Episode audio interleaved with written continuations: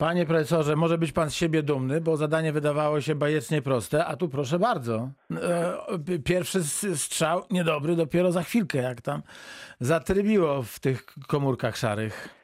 Tak. I to rozwiązanie, to był pan Marek Plawgo? Tak jest. Naprawdę pan Marek Plawgo wspaniały. Ja bardzo zawsze oglądam, staram się oglądać wszelkie zawody lekkoatletyczne i doskonale pamiętam jego występy, występy pana Cudownie. Januszewskiego.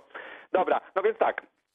Jeśli chodzi o, o to pi- pierwszy podpunkt, no to wiadomo, odpowiedź jest cztery i bym powiedział, że rozwiązania w ogóle pana Plawgo były idealne, bo pan Plawgo dokładnie to wytłumaczył. I też bym tak to tłumaczył, mianowicie użyłbym e, pojęcia pech, czyli jaki jest naj, największy pech?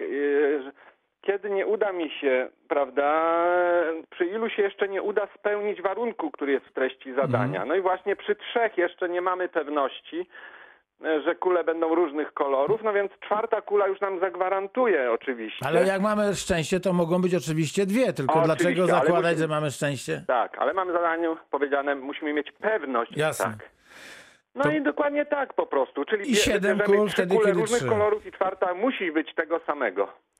No i mamy jeszcze e, drugie rozwiązanie, jeżeli chcemy mieć e, pewność, że są trzy, to musimy wziąć siedem. Jaki jest pech największy, jeżeli będę mieć dwie białe, tam dwie drugiego koloru i dwie trzeciego, prawda? Prawda? Mam sześć wtedy i nie jest spełniony warunek, ale siódma kula wylosowana już gwarantuje. Musi być któraś z tych trzech. Tak, siedem. I ciekawe zadanie jeszcze dla Mhm. słuchaczy, a co, jak Państwo by rozwiązaliście takie zadanie?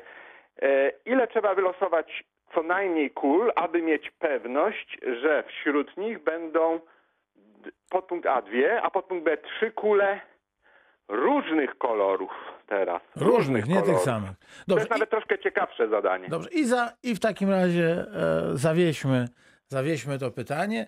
E, Piotrek, mamy, mamy pana Piotra, e, który odpowiedział dobrze. Pan Piotr dostaje szóstkę od pana profesora Tak, tak. e, Zbigniewa Posłuchamy Lisa. pana Piotra? Tak, posłuchajmy, oczywiście. Dzień dobry. Na sprawie tych kulek kolorowych, no myślę sobie tak, na odpowiedź na zadanie A to jest 4 sztuki, a na zadanie B 7 sztuk. Ja zdawałem maturę w 82 roku, więc jeszcze Jeszcze trzyma. można wiedza. powiedzieć, że miałem dobrego matematyka i pamiętałem. Wziąłem na logiczne myślenie bez wzorów. Da się bez wzorów? Da, się, bez, wzorów. Ja, ja szczerze powiedziawszy, bardzo lubię taki sposób e, rozwiązywania zadań, ale nie wszystko, nie wszystko można. A wiesz, na czym polegała Nie. największa trudność e, tego zadania? Że ono w sumie Jest łatwe.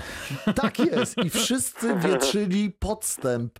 Nawet e, Paweł Tury, akurat to się nie znalazło w tym fragmencie rozmowy, w pewnym momencie tak się zreflektował, mówi zaraz, zaraz.